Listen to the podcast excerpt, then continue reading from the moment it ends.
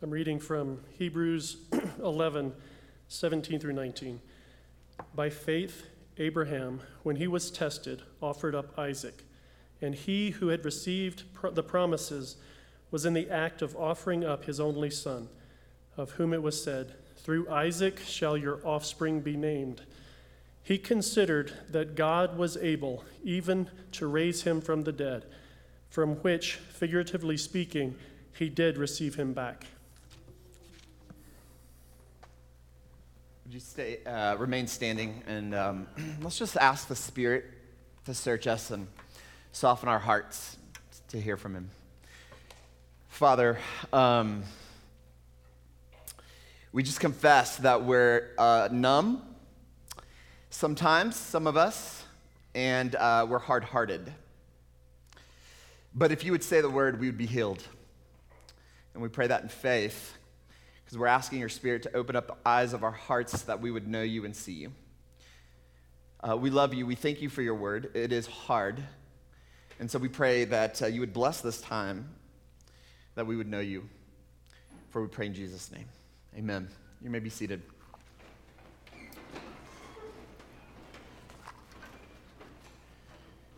Well, good morning, fam. If I haven't had the pleasure of meeting you, I'm Ronnie Garcia, one of the pastors here. And if you're visiting, we're currently in the middle of a sermon series on Hebrews. Um, more specifically, we're continuing in chapter 11. And this is actually my third sermon in chapter 11. And, uh, you know, I'll probably do a few more in chapter 11. So, chapter 11 is actually called the Hall of Faith. So, this chapter, what it does is it catalogs the faith of several Old Testament figures and um, offers them to us the readers, as a model of faith. So, two weeks ago, we took a break last week, but two weeks ago, we studied uh, the faith of Abraham.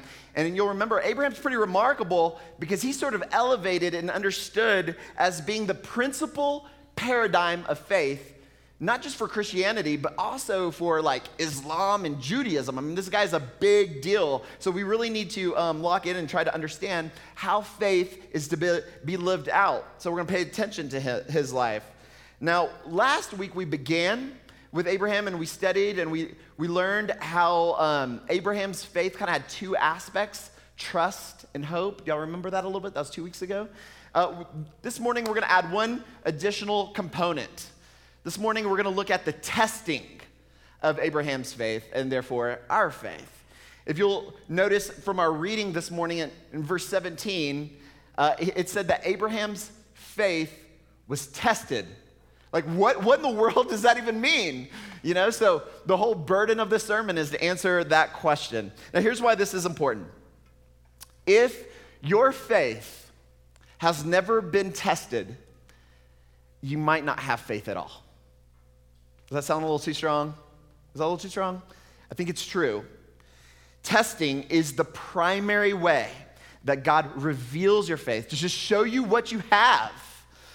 God tests our faith. And, and, indeed, you guys, this like this concept is all over the Bible. When I was in seminary, my first Hebrew class, my professor made us do this really extensive like word study on the word test or to test. And uh, it was incredibly helpful. In fact, I'm going to share with you a little bit of what I've learned from that.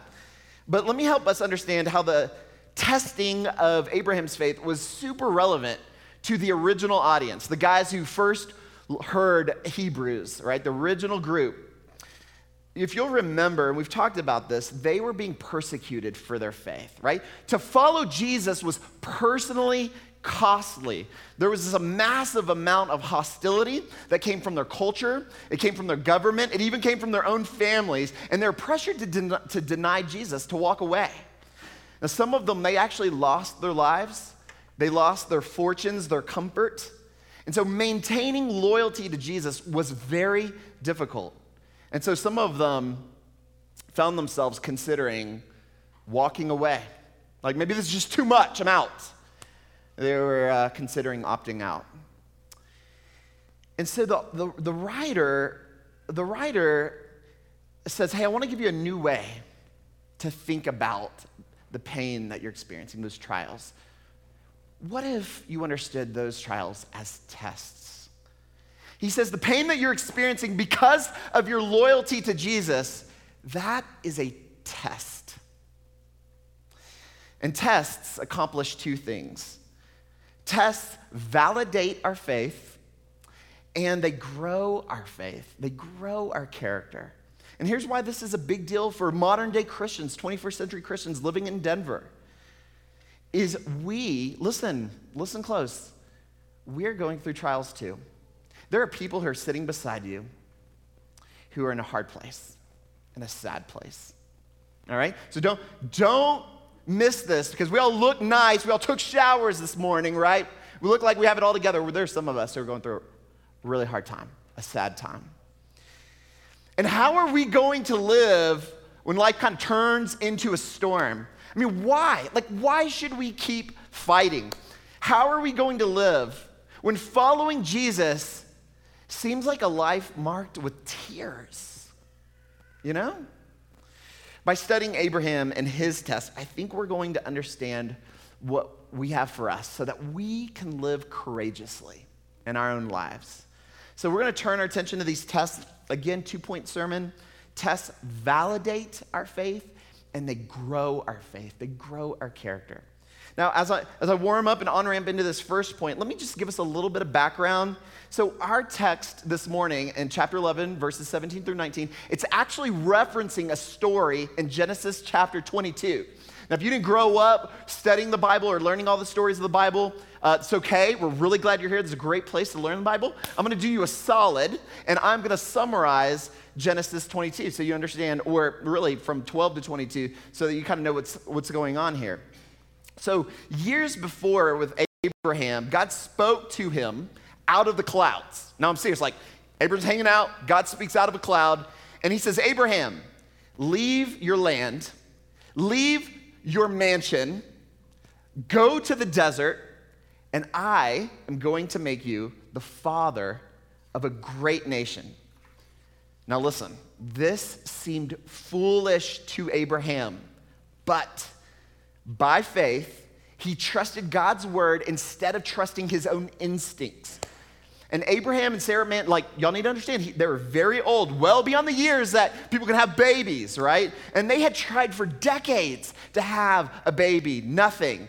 Sarah was infertile. But God promised them a child, and not just any child, because through this child of Sarah, God would make a special nation that would bless the entire world.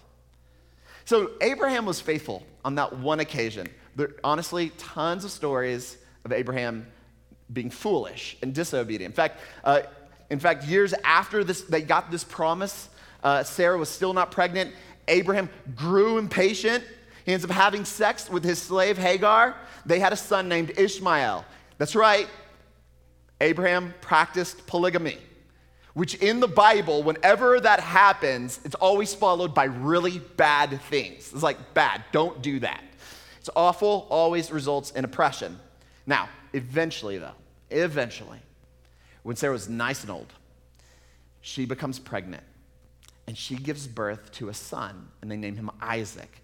And this boy represented all of Abraham and Sarah's dreams. I mean, he was their greatest love. He represented the promise of God to make a great nation, to bless the whole world. And so Isaac grew up to about the age of 14 or 15 years old when God did it again. Out of the clouds, God speaks to Abraham now, this is becoming a little bit unnerving for Abraham because every time God speaks to him out of the clouds, he's always asking him to do something crazy. And so he does it again. In chapter 22 of Genesis, verse 2, God says, Abraham, take your son, your only son Isaac, whom you love, and go to the land of Moriah and offer him there as a burnt offering on one of the mountains of which I will tell you. Again, this seemed foolish, to say the least, to Abraham. But by faith, he trusted God's word instead of his own intuitions, instead of his own instincts. You're starting to see a pattern here, right? So, right before Abraham has puts a dagger into the heart of his son Isaac. An angel of the Lord speaks out. This is a verse 12 of, of Genesis 22. He says, Don't lay your hand on the boy or do anything to him. And the angel says, For now I know that you fear God, seeing that you have not withheld your son, your only son, from me. Now I want you to notice that phrase, now I know that you fear the Lord, right? because you have not withheld your son, your only son. That phrase is going to help us understand our first point. Let's jump, it, jump into it. Tests validate our faith. Now, we know what a test is, right? Like when I was in high school, I did very well. School was pretty easy for me. I never had to study. I got good grades without that much work, got accepted into a pretty good school. Uh, but then when I went to that school, everything changed. I was not the smart guy anymore. I was average because everyone's smart. Like everyone's the valedictorian of their class. No one's really impressed with anyone else, right? Uh, so in high school, I liked tests because they showed how smart I was, or I so thought. But in the university, uh, tests became really uncomfortable for me. Why? Why? Well, what are tests for? Tests are instruments used by our teachers to reveal what we know, right? Isn't that how it works? Tests help us to know a little bit about ourselves. Tests, tests help us to know if we sufficiently understand concepts. And so they make us examine ourselves in preparation. Tests force us to get honest about what we know and what we don't know. And then after examining ourselves, we determine what we need to know to pass the test, right? Isn't that how it works? So when I was in the university, Tests always showed me that I had a lot of work to do, right? If I wanted to keep up with my really smart classmates, then I had to study a lot. And before every test, I experienced a lot of nerves and a lot of anxiety. But guess what? After the test, uh, my grades um, validated what I knew, or in many cases, what I didn't know. uh, tests were uncomfortable, but they were necessary in order for me to examine myself, to study, and to prove what I am saying I know. You see that? That's how Abraham's test functioned. God tested Abraham, and Abraham listened to God even when he personally didn't see how it was personally advantageous, right? The test was awful, it was uncomfortable, but he pressed ahead. And for this reason, the angel says, Now I know that you fear God, and you know that you fear God. The test made Abraham examine himself to see what he really believed. I mean, did he trust himself or did he trust the Lord? Did he trust his own instincts or God's words? You see. So in verse 19 of Hebrews chapter 11, our text, the Hebrew, uh, the author of the Hebrews, he comments, he says, Abraham considered that God was able even to raise him, Isaac, from the dead. Now, so listen. So, God's commands didn't make much sense to Abraham, but he had the faith that God's going to figure this all out. God's going to work out the details. Abraham understood that his job was to obey, and God would figure out how to fulfill his promise. Ab- listen, you guys, because Abraham knew like doing this would break his heart because he loved Isaac more than he loved anything else. And even still, obeying God was like the, was the first thing on his heart. It was the first thing. And in this way, Abraham validated his faith through his obedience, even, even when it would cost him everything. For Abraham, following God's words would create a kind of death. You hear me? A class of death in his heart. But God's words were more precious to him. What about you? What about you? I mean, what are the tests in your life? What, what is the thing that God is calling you to do? What, what things are there in your life that when you look at them, you say, Lord, if I obey you, a part of me will die. Like a dream will die. If I listen to you, Lord, then I will have to give up the thing that I love most. Lord, I know that you, you command complete loyalty, but I'll lose everything if I listen to you. Can you pass that test? Do you see how tests force us to examine ourselves? Like, is our faith real? Are we just playing church? There are trials and tests in our lives right now, and they're just, they're tests. And He wants, the Lord's calling you to examine yourself to see if you're really loyal to Him. Will you trust the Lord over above your own instincts, even if it creates a kind of death? Because listen, you guys, hear me out on this. Because I'm like, I'm afraid that the broader evangelical world has sold us something. Hear me out, listen. Following Jesus is not going to make you wealthy. It does not guarantee that you're going to be healthy, right? Jesus is not like a genie, just, get, just dishing out wishes. The message is not that in following him, everything goes right, but that he's enough even when it's hard, even when something we love is taken away. Listen, in the Bible, your Savior, all of the disciples, they all die. And it, ends bad for them, all of them. The early church, people would come to the Christians and they'd say, hey, stop talking about Jesus or we're going to put a hurt on you. And, and you know what they said? They say, hey, you do what you got to do, but we know that Jesus is real and it's worth it.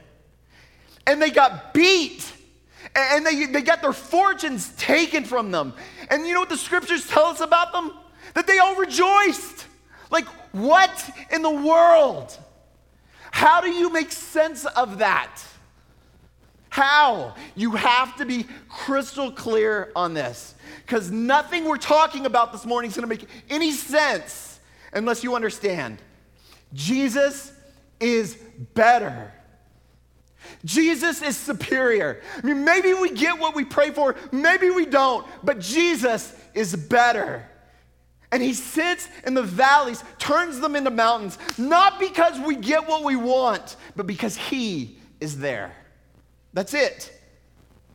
It's not about what Jesus gets you, it's just about Jesus. He's better, and you get him.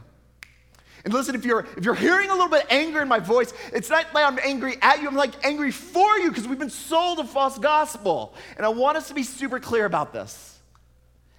I want us all to be a little bit mad about that. Jesus is better, He's enough. Listen, tests, they're uncomfortable, but they're necessary.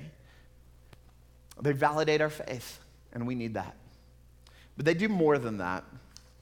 Let's move to our second point. Tests grow our faith and test our character. Let me tell you about the life of a guy named Andre Dubus. I heard Tim Keller talk about this, so I, he turned me onto it. So I looked it up. You can Wikipedia this, it's pretty impressive. So, Andre was this famous American novelist. He's won numerous awards. He's good friends with uh, writers like Kurt Vonnegut or John Updike. You probably, you probably read his works in college and just don't remember it. But Andre, like many great authors, was uh, an eccentric and a difficult man. Although he was successful in his professional career, he was a failure in other areas of his life. He was divorced three times because his wives simply could not bear to be with him. He's a really difficult man. Well, on the night of July 23rd, 1986, he's driving home from Boston to his home in Haverhill, Massachusetts. And on the way, he stops because he sees this couple that's in distress, either injured on the side of the road. And so he's helping them out. He's carrying one of the passengers to safety, and an oncoming car swer- swerved and it hit them. And so Dubus uh, saved the one passenger, the other one was actually immediately killed. And the collision crushed both of his legs. So Dubus would live in a wheelchair for the rest of his life a life where he battled chronic infection and clinical depression until his dying day. During the months following the accident, Andre Dubus converted to Christianity. Listen to the words in a published essay that he wrote following this accident. This is what he says Living in the world as a cripple allows you to see more clearly the crippled hearts of some people whose bodies are whole and sound. All of us, from time to time, suffer this crippling.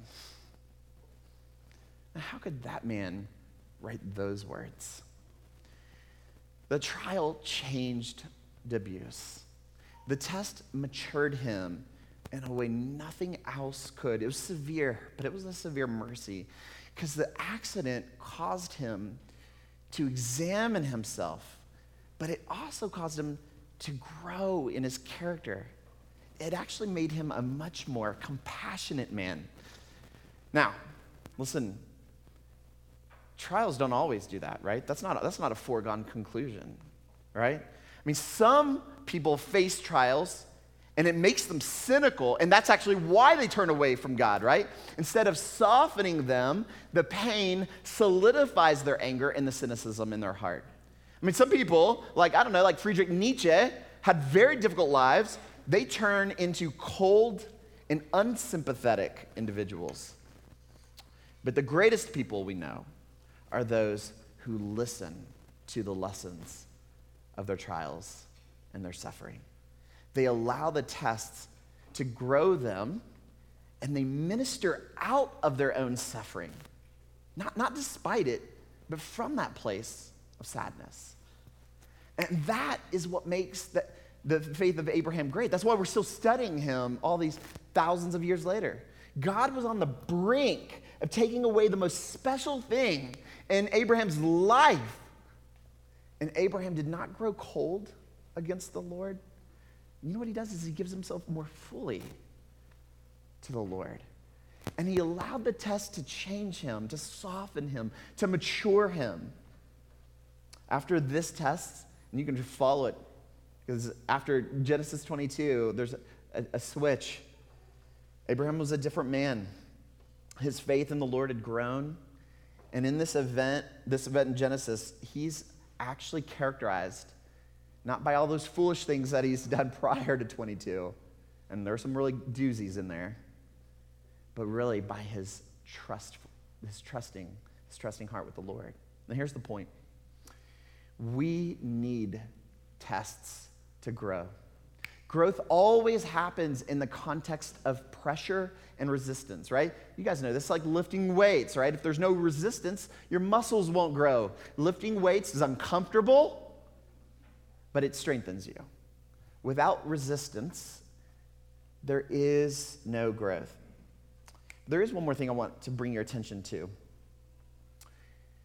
When God told Abraham to sacrifice Isaac, he was telling Abraham something that went against his most deepest held core feelings and intuitions. Everything in Abraham's heart wanted to disobey God, and yet he obeys and submits to the test. He gave himself to God's words, even though they contradicted his own feelings and his own convictions. Now, why do I mention this? Because it's super easy to obey God when you agree with him, when you perceive him as just being on your team, right? But that's not a test, is it? What about when God's word tells you to do something that contradict your deepest feelings and intuitions about the world? See, most of us are tempted to follow our own personal version of God. We take the parts of God we like, discard the rest, and we put at risk, or we, and we don't even dare put at risk our deepest feelings and our convictions and our longings. The problem is, is if you do that, you don't get God anymore. Instead, you have a version of God that's actually a projection of yourself. You have invented a non existent God made in your image, and you might call him Jesus, but he's not. He's your creation. And when this is the case, when God when God's actually just your projection, there's no comfort to be found when you're going through the test because fake gods are not present. Non real gods are not present. If you're going to come to God, you have to allow Him to be who He is, right? Uh, you're going to hear this from me from time to time. It's so important. If God is truly the sovereign maker of the universe, God of heaven and earth, then He has to be big enough to contradict you. Your God has to be so big that you can't understand everything. Because if you can understand everything, then God is only as big as you are. He's only as big as your deepest thought. But if God is bigger than you, when He tells you something in His Word, even if you disagree with it, then, like Abraham, you'll still obey. And when you do, and listen, and when you do, you will grow. Let me finish. Um, you guys, I, uh, I'm not preaching to you, I'm preaching to myself. I want y'all to hear that from me. Because I, um, if I could just be honest, like I'm afraid of tests. I'm afraid of tests. And, and I know that they grow my faith. I know that they validate my faith, but there's this gap between my head and my heart. And, and like, where am I going to find the strength to actually do this when I'm in the middle of the fire? And what God, and when what God's calling me to do is going to result in a kind of death of something that I really care about, like a dream, or relationship, or security, or comfort, or whatever it is. I mean, what do we do when God is calling us to put all of that on the altar and trust Him? Putting everything, like waking up every morning and putting all on the altar, is what Christians do, not just to become a Christian, it's like what we do all the time. So, what, what, what did Abraham do? There's something in this text that has brought me just an immense amount of comfort to like my weary soul. So let me just show you one more thing and we'll finish here. You'll notice at the very end of verse 17, there's like this clarification that Isaac was his only, one and only son. They just clarifies that. Like, why clarify that? Why use that word? His one and only son. Does that sound familiar to anyone? Does it sound familiar? Like God so loved the world that he gave his one and only Son. Does that sound familiar? God did not ask Abraham to do something that he himself would not do. And, and right before Abraham sacrificed Isaac, the, the angel screams, he says, Stop! Stop! Don't do it! Now I know that you fear the Lord, seeing that you have not withheld your only son but I want you to imagine with me Abraham at the cross where Jesus hung, right? He's there, he's looking up at Jesus, he's looking up at the cross. And this time, there's no angel screaming, Stop. No, no, no, no, no. Oh, they're screaming. They're saying, Go, go, crucify him. That's the only voice present on that day. What would have Abraham said back to God? Lord, now I know that you love me because you have not withheld from me your son, your only son. Don't miss the order. We're not trying to be faithful so that God loves us. God loves us so that we can be faithful. These are true words. Believe them with all of your heart. May the tests that the Lord sends us, may they validate our faith. May they grow us that we might become something more beautiful than we are now. Would you pray with me?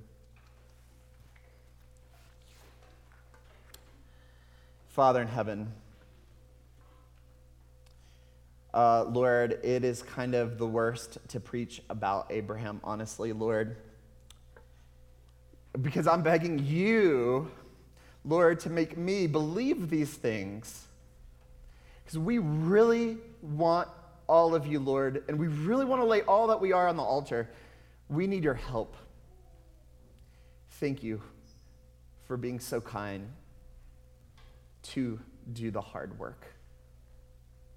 Lord, we love you, and our faith is sometimes waning. And it's true that sometimes the things that we love the most in this world, we have a really tight grip on, Lord. Loosen our grip. Give us eyes to see the immensity of perfection and eternity that we have with you, where you make all beautiful things true and all bad things untrue. Lord, we pray this in faith. Amen. Would you stand with me? Let's sing one last song together and worship.